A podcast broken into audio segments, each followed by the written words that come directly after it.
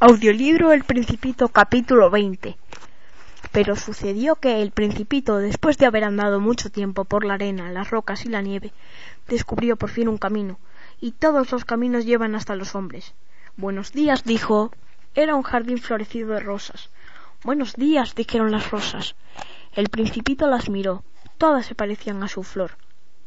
¿Quiénes sois? les preguntó estupefacto.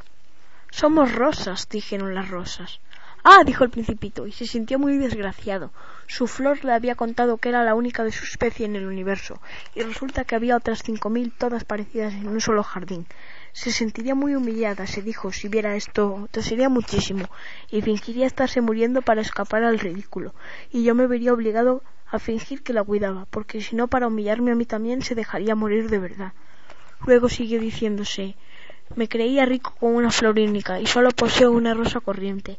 Esto y mis tres volcanes que me llegan a la rodilla, uno de los cuales quizás esté apagado para siempre. Realmente no me hacen un gran príncipe. Y tendido en la hierba lloró.